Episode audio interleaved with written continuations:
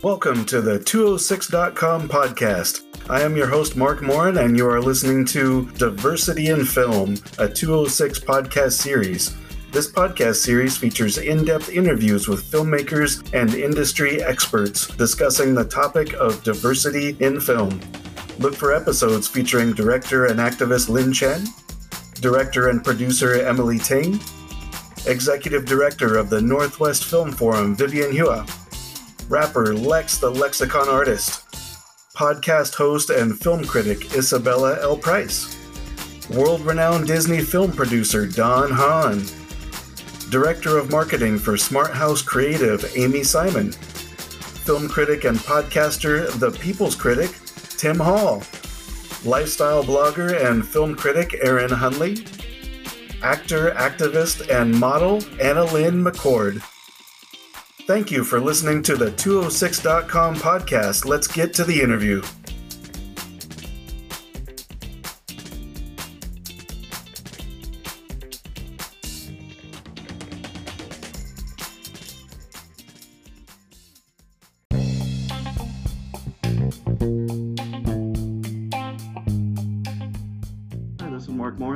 With the 206.com podcast. This is the ongoing series on diversity in film. Today I'm speaking with Vivian Hua, who I have here as the executive director currently of the Northwest Film Forum right here in Seattle. Vivian, welcome to the show. Thank you for being here.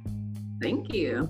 Go ahead and uh, tell us a little bit about uh, what you do here in Seattle for the Film Forum to start.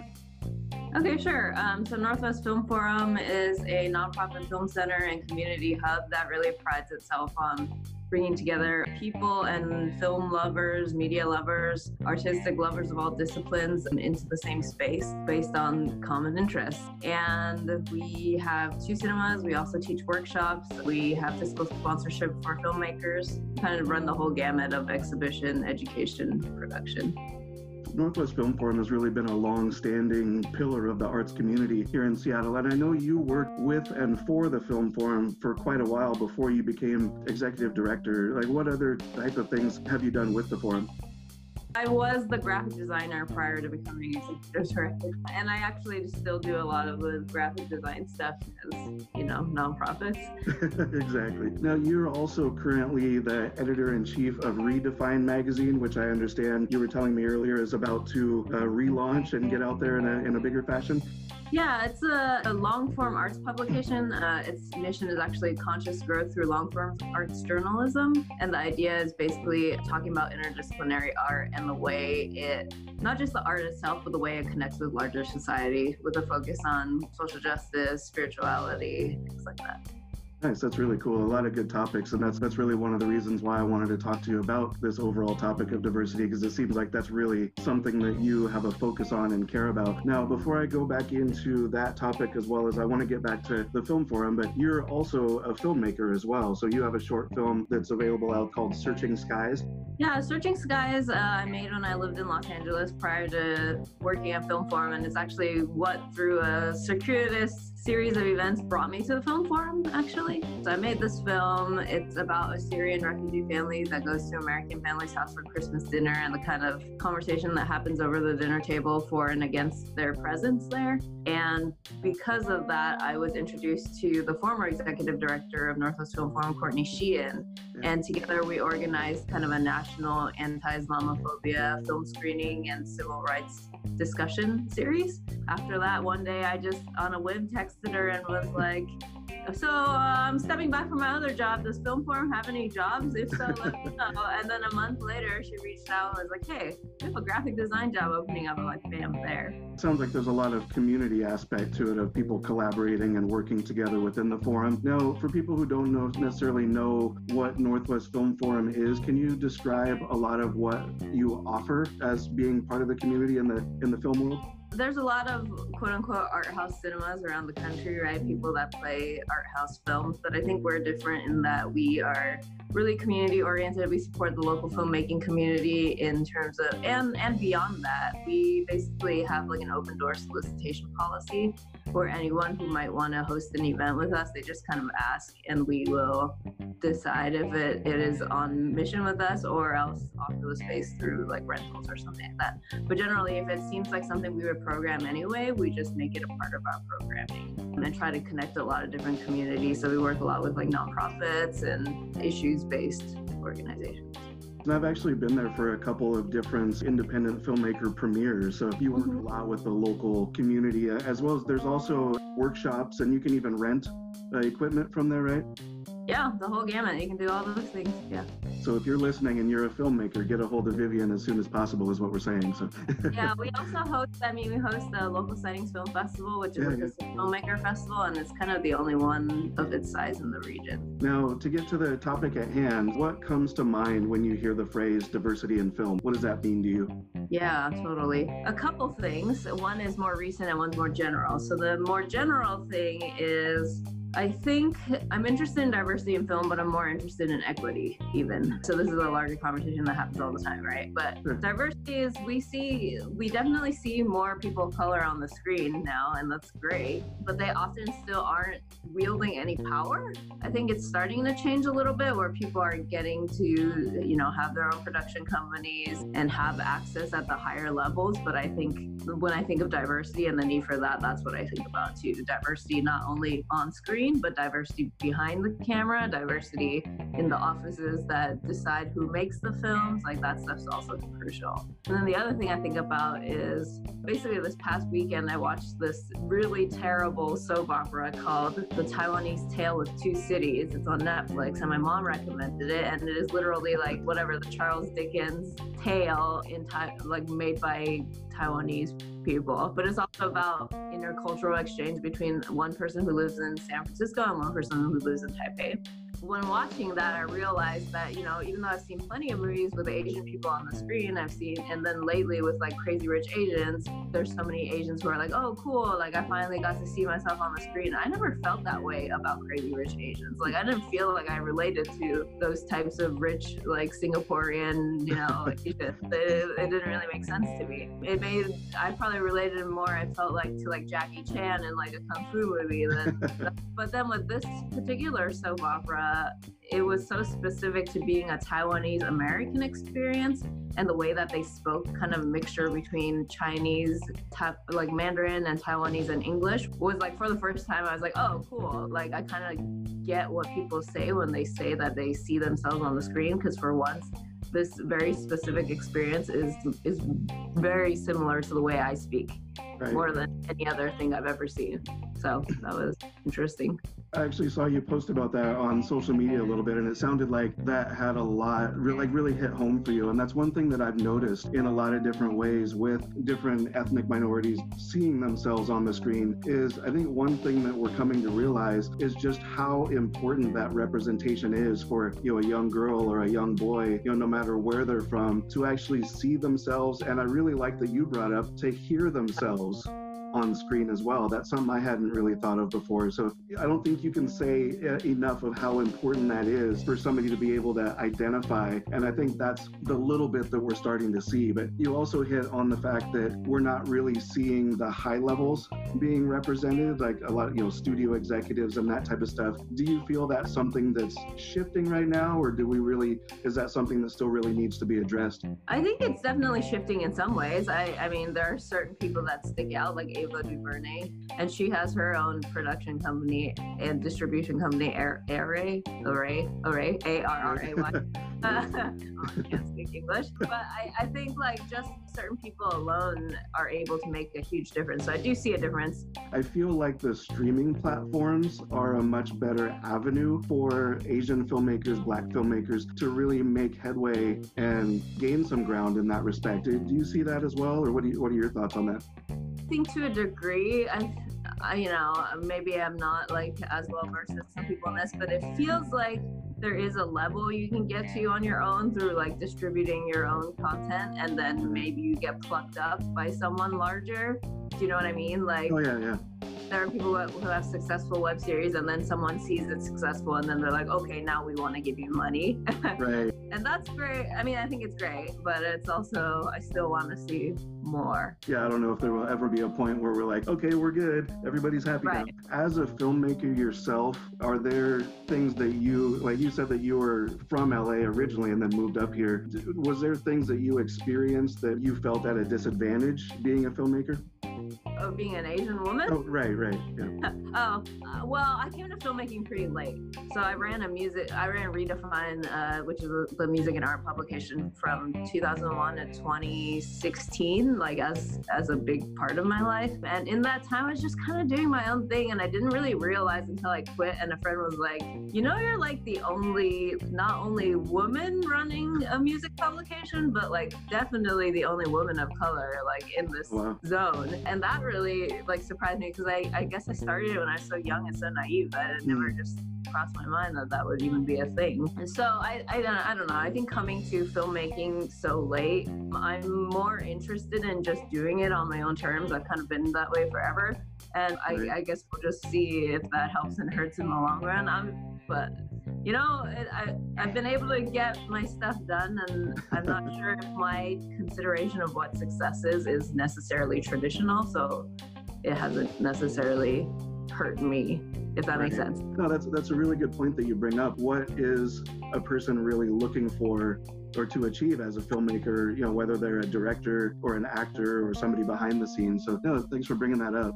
One of the other things I wanted to talk about, you had mentioned Crazy Rich Asians before as something that didn't really have a huge impact on you. Like, even though it may not have really hit home for you on a personal note, did you still see that kind of shift when those two, at least that one, if not both movies, were coming out?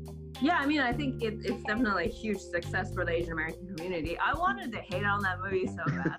you know, I'm just like, of all the stories that make it, like, why does it have to be about like rich, like entitled Asians? That's so terrible. and then I watched it. I was like, okay, it's like kind of amusing, kind of right. I'm kind of into it. But but I think more importantly, it is about like you know those types of people do exist those stories do exist mm. and it is a, a, victory for i guess the asian american community and it did open a lot of doors for other Asians to create content, and that's huge. And I think in the terms of Crazy Rich Asians, they also, you know, they had a Netflix deal, like streaming deal, that would have paid them a lot of money up front, and they turned it down because they wanted a theatrical run. Right. And that's because they thought it would, like, they were convinced that their own film would do well, even though there were no box office numbers to compare it to, because there were no other Asian lead films since like Joy Luck Club. So it, I thought it was really cool that they stuck by their ethics and that paid off in the long run. And I feel like that's such an important thing to remember. And it doesn't always work out, but you have to try.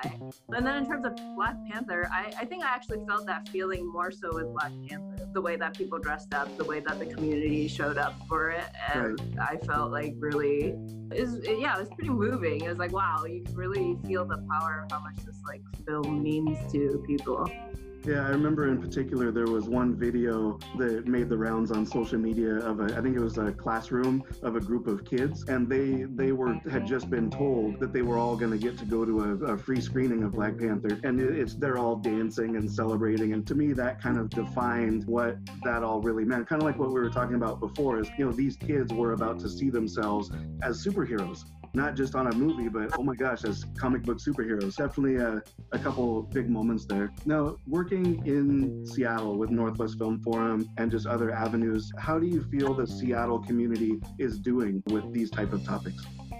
Um, so I'm on this film film task force for the city of Seattle, mm-hmm. and it's the first task force they had in maybe ever. And definitely equity is a big part of what we're pushing for right now, and having it as like a top line item in, in terms of making policy. We just onboarded five new people today oh, wow. because we basically decided that uh, we didn't have enough people of color, specifically African American people or or Indigenous people. So all five new people like are that, and that's nice. really exciting for us. I think in terms of a group that's like maybe 15 big or 20 big. I can't remember anymore. no, that is um, exciting. That's really cool yeah, it, it's cool to be able to bring in people that aren't just like the same voices. Because I feel like in terms of equity stuff, you know, you get to a certain position or something like like me, for example. Suddenly, I'm at all these conversations, and you're made to be an expert just because you have access to the spaces that are predominantly white dominated and they need education. So suddenly, like I'm the only woman of color in the room. Suddenly, I know things, even though I feel like on the grand scale, if you were to like pit me up against, you know, like the social justice activist community. I don't know that much. it's not like I don't know stuff, but I'm definitely not an expert. But in these rooms, you suddenly become an expert. So I think with film communities, working on it, the, the larger film community, but I also think that there's really amazing content creators, people of color, who are making their own shit, and it's really awesome, and they're just not getting noticed for it in the mainstream kind of way. But I do think there's like a lot of talent, and there just needs to be a lot of lifting those people up. So what what can we do to get more exposure for those people? I think I mean it's it's a structural thing. I think there needs to be incentives for and there are growing incentives for like people to hire people of color on set and to train them in quote unquote professional ways. Because a lot of people make stuff and they're really ingenious on figuring out how to make stuff but that that is a lot of bootstrapping and and like figuring it out yourself which doesn't necessarily always translate to higher levels of filmmaking. So i think just creating that access and avenues to education that is more production like high budget production oriented is probably helpful helpful as we're talking, we all know what we're going through in the world out there. I understand Northwest Film Forum has had to make some major changes and adapt to different things. I've been trying to post about the virtual screenings and stuff like that on my website for Northwest Film Forum and for you know SIFF and some of the other local theaters. So aside from that, are there things? I guess just generally speaking, are, are there things that Northwest Film Forum is researching or looking into? You know, I guess to keep those revenue streams going and to keep those voices being heard. Like, what what are you doing right now as to adapt? Yeah, so I mean, I think a lot of cinemas around the country are doing screening online screenings, but what makes us different is we're doing very curated online festivals. So we had like By Design Art and Design Festival, um, and then Cadence Video Poetry Festival. These are like things we do year round, but bringing them onto an online platform has actually been more successful in some ways for us because they're reaching a larger audience and also I think there's just a need for really highly curated content right now because it's like the kind of an internet wild west going on situation where everyone's like, get stuff out there. We need to make stuff. But not all of it's good. And I think there is a, a need for taste making at this moment that we are kind of filling that niche in some ways. And then we're also kind of exploring how to a be a platform for other people who might want to host events and might know how to curate events but don't know necessarily how to do the technical aspects of it, right? So we're just providing that as a service, like sort of renting out our online theater and tech expertise, sort of. And then the last thing is I think we're not going to be able to likely open cinema capacity in any meaningful way, I think, this year. Um, definitely not full screenings until you get a vaccine, probably, or something really advanced testing. So I think we're looking a little bit into more production oriented stuff. So we recently did a series of educational videos through Reel Grrls Productions, which is now a wing of Northwest Film Forum. So we figured out through that how to record educational programming pretty well. So I think we're going to try and do more of that and also record people's like live performances and stuff like that and help them record it well because there's there's still going to be a need for quality streaming programming for a while um, right. so there's going to be a, a, a, bit of time where we're going to move into production you mentioned the educational programming is that filmmaking specific or is it just all different topics so it's actually for the city of Seattle. So it's, oh, it's kind of like at home teaching activities for kids. I actually don't know the exact content. I haven't like dived too deep into that because I don't need to be too hands on about it. But yeah, it, it's kind of a broad range of like maybe like 20 teachers even. That's, that's really great to hear that not only can you have an uh, impact on the film community, but just the overall community as a whole, especially with education. I mean, there's so much going on with, you know, how do we keep teaching kids during this time? And so that, that's really cool to hear. With all of the different screenings coming up, you were talking about you know, with just so much different content out there. That's another really interesting perspective I hadn't thought of is, you know, we really should care about the quality of that content as well. You know, I have the ability to kind of sift through all the emails and say, oh, that's interesting to me. But I think it's really important for the industry to say what's interesting to the consumer right now. And I know it's really easy just to look at, okay, you can binge watch anything on Netflix or Amazon Prime or all these other streaming services. But I, I really like the fact that Northwest Film Forum is curating specific content. Is there any sort of specific themes or topics that you're working on right now for upcoming program?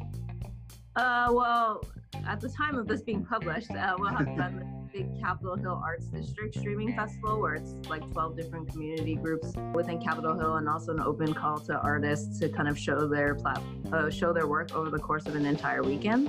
we'll also have hosted translations transgender film festival with three dollar bill cinema so that that is a northwest film forum program this year our co-presentation so i think I mean, just yeah, what we do year round, continuing to do that. And we recently had like kind of an exclusive engagement of the 10th anniversary of Megan Griffiths' The Off Hours. Right. So that's a special live stream event with a post-screening Q&A and live chat during the screening where Megan kind of pointed out all these really interesting behind-the-scenes tidbits from the film and production process. So I think more of those types of things, like we're trying to figure out like what are the things that we can offer as a community space that has like deep relationships with individuals. Like how do we do these special events? Events that are also in some cases like allowing us to become the first time distributor for some of these films.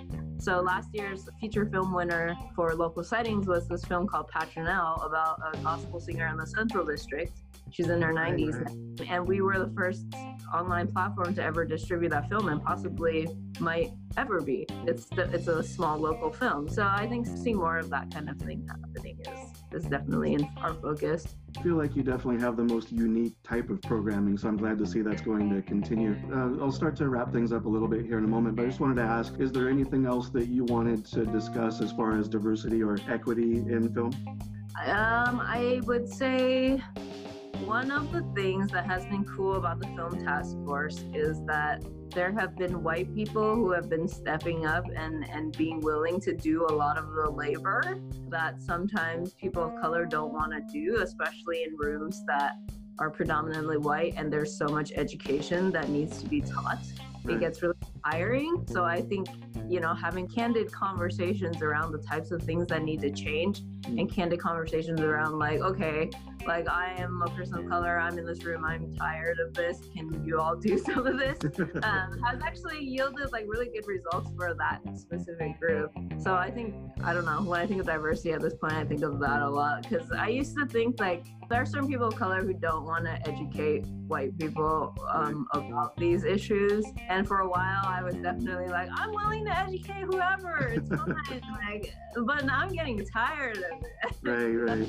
In conversations. So I think, oh, I guess my message about diversity is right now to white allies about being an ally and like stepping up in spaces where it might be difficult for people of color who are small in number or, or maybe communicate differently or maybe just don't feel comfortable in a group to speak up for them sometimes not speak over them but you know. right exactly really that boils down to people being willing to to be open to communicate and to learn. I think going back to your your film, uh, Searching Skies, the main uh, I don't know if he's the main character, but the young man in the in the movie, he really wasn't open to learning about anything. He was he was so resistant. But then you know a moment happens that kind of opened his eyes a little bit. You know maybe mm-hmm. this time that we're in right that we're living in right now can be a, a kind of an analogy to that of you know maybe people will take the opportunity to be a little more open and communicate a little bit more. But thank you for that. That's really good insight. And Vivian, thank you so much. I really appreciate appreciate you taking the time to express your thoughts. And just like every one of these conversations, I'm learning too. So I appreciate your willingness to be part of this conversation.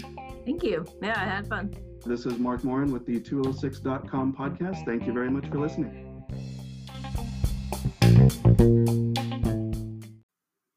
At this time, I would like to take a moment to acknowledge the recent passing of filmmaker Lynn Shelton. Her contribution to the film and TV industries has had a huge impact, and especially right here in the Pacific Northwest. She was known for her feature films Laggies, Hump Day, and Sword of Trust, as well as having directed episodes of TV shows like New Girl, Fresh Off the Boat, and Little Fires Everywhere. Lynn Shelton's passion, talent, and creativity are an inspiration to the world. Thank you, Lynn. You will be missed. And thank you, as always, for listening to the 206.com podcast. And thank you to Vivian for being part of the show. Next up on the Diversity in Film podcast is rapper Lex, the Lexicon artist, who recently released her new album, Alter Ego, which features the hit song Party Hop, a song you're actually listening to right now. Once again, thank you for listening to the 206.com podcast Diversity in Film interview series.